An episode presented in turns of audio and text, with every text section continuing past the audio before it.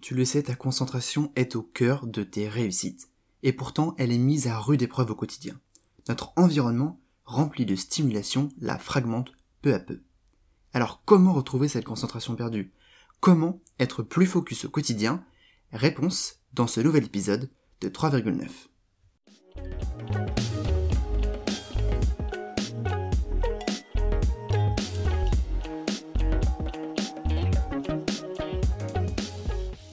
Salut à toi et bienvenue dans ce nouvel épisode de 3,9. Aujourd'hui, tu l'auras compris, on va parler des secrets de ta concentration. Et dans un premier temps, comment rester concentré dans ton travail et donc le finir plus vite?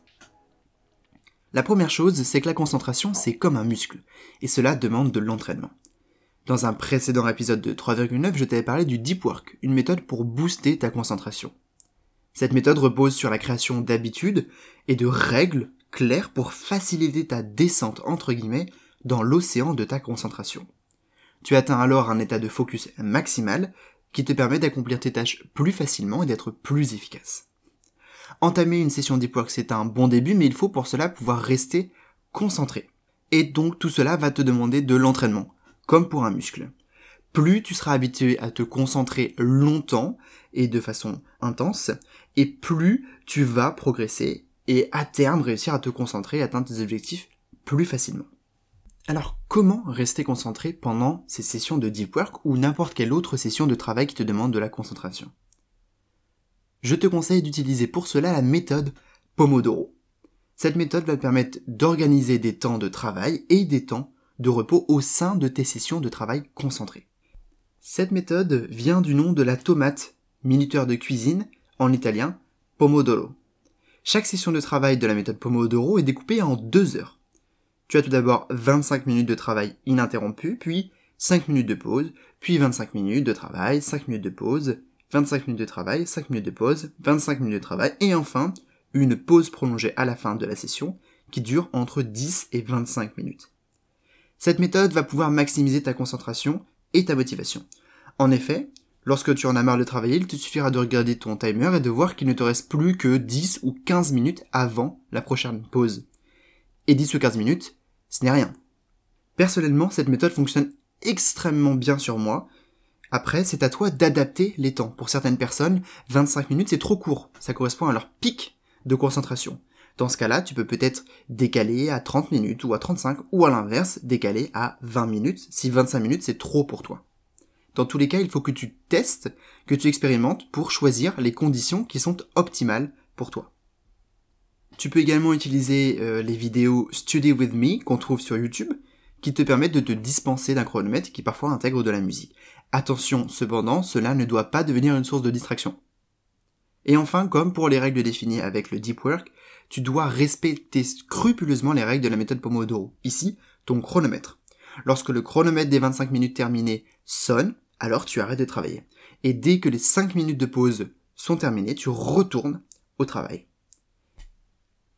En ce qui concerne les pauses maintenant, celles-ci doivent te permettre de maintenir une concentration à un niveau intermédiaire. Choisis donc une tâche qui est plus simple, mais qui n'est pas une distraction. Par exemple, ça veut être lire un livre, prendre un crayon ou dessiner.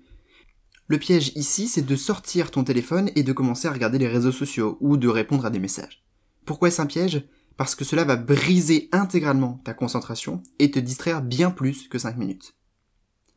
Enfin, je te conseille de profiter de ces pauses pour te masser le cou, pour aller préparer un café ou un thé, pour faire quelques pas. Cela va te permettre quand même de bouger et de ne pas t'engourdir. Au-delà de cette méthode pour rester concentré, il est également essentiel que tu élimines au maximum les sources de distraction.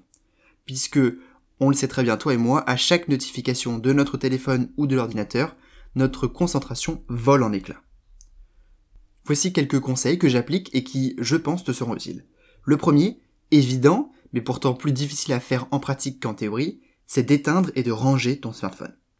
Également, si tu le peux et que tu travailles sur ordinateur, coupe Internet lorsque c'est possible. Et si tu as absolument besoin d'accéder au web pendant tes sessions de deep work, ce qui peut être le cas, alors utilise des extensions pour bloquer l'accès à certains sites.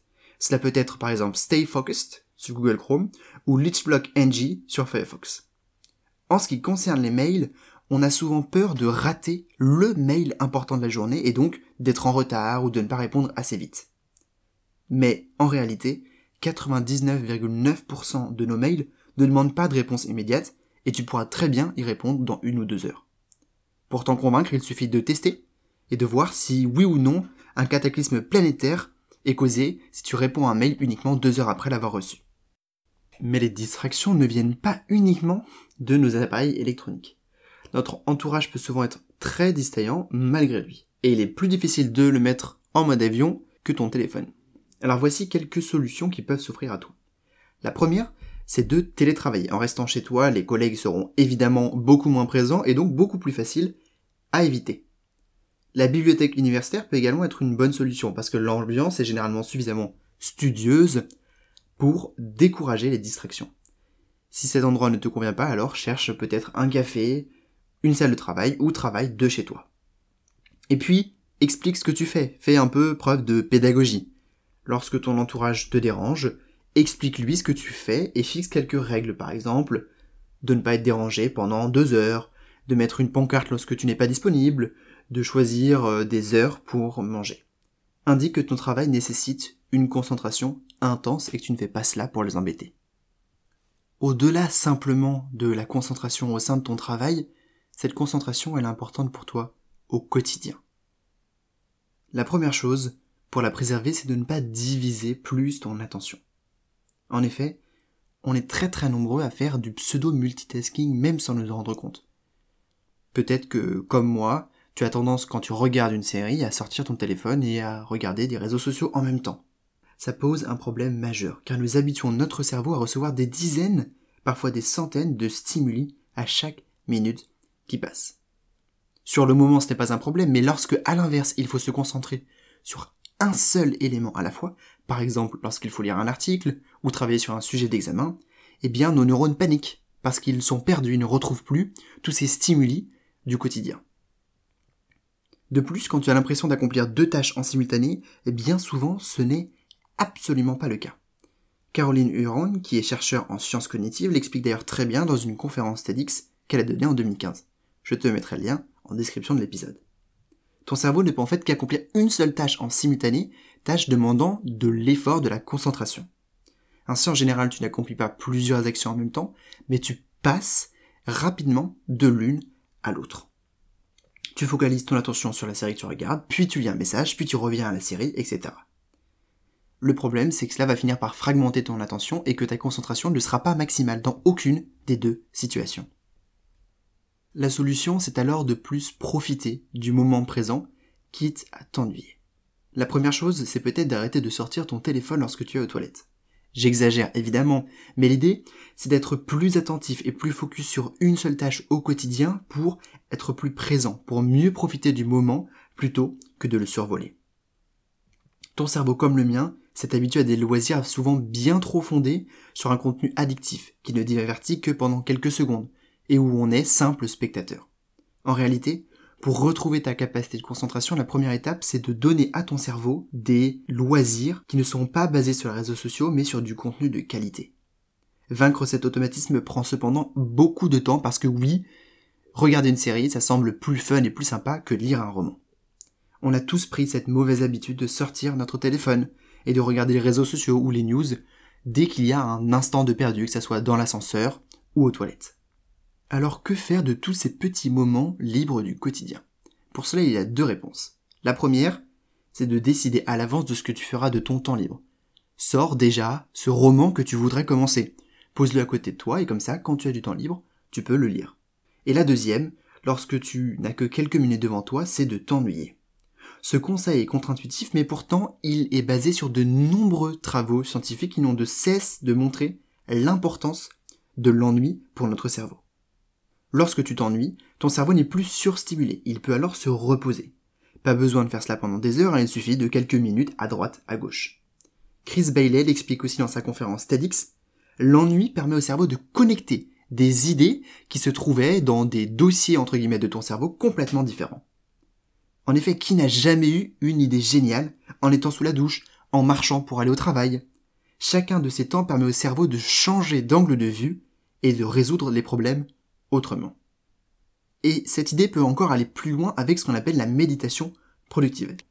Cal Newport en parle dans son livre Deep Work, Retrouver la concentration dans un monde de distraction. L'objectif, c'est de profiter d'un moment durant lequel tu es physiquement occupé, mais pas mentalement. Et tu profites de ce moment pour résoudre un problème. Par exemple, cela peut être de réfléchir à la structure de ta prochaine présentation orale sur le chemin de ton travail de ton école.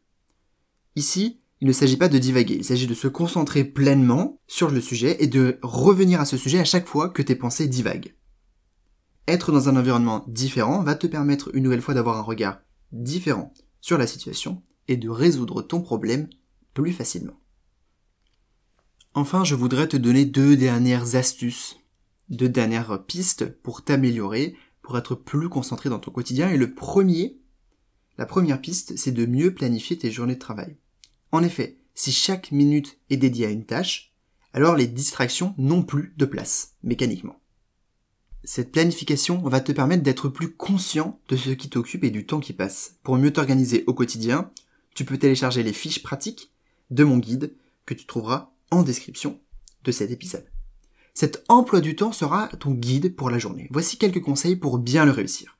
Tout d'abord, prévois des créneaux d'au moins 30 minutes pour chaque tâche.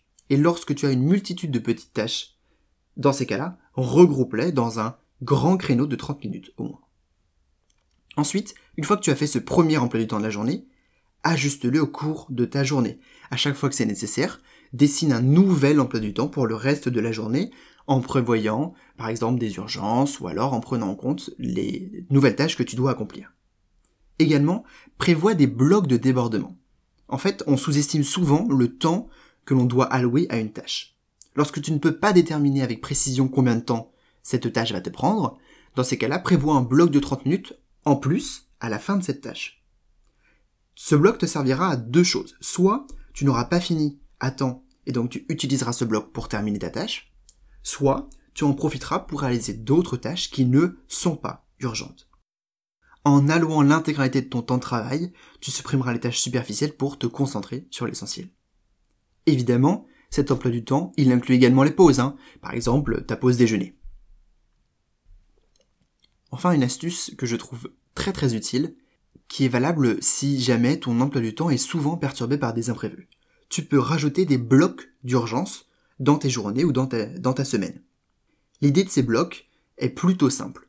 Soit l'imprévu n'est pas urgent, dans ce cas-là tu le traiteras lors de ton prochain créneau dédié aux imprévus, soit l'imprévu est urgent, dans ce cas, tu dois immédiatement dégager du temps dans ta journée pour résoudre ce problème et t'en occuper au plus vite.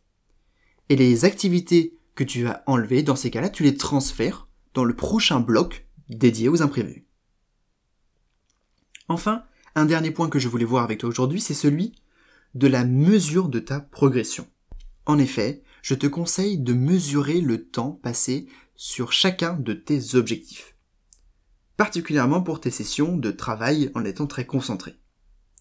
Cela va te permettre d'affiner de plus en plus tes estimations, et donc de savoir le temps dont tu auras besoin pour les futurs objectifs.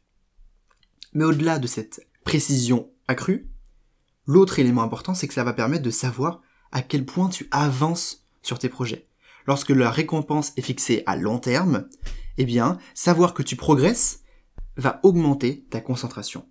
Pour cela, tu peux réaliser un tableau qui indique le nombre d'heures passées à travailler en étant concentré sur chaque objectif pour chaque semaine qui passe. Ainsi, tu pourras voir concrètement tout le travail que tu as abattu.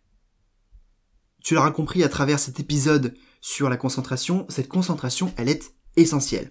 Alors que notre cerveau est habitué à être surstimulé, tu as besoin de cette capacité pour mieux réussir, que ce soit dans tes études dans ta vie professionnelle ou même au quotidien pour mieux profiter de ce qu'il se passe autour de toi.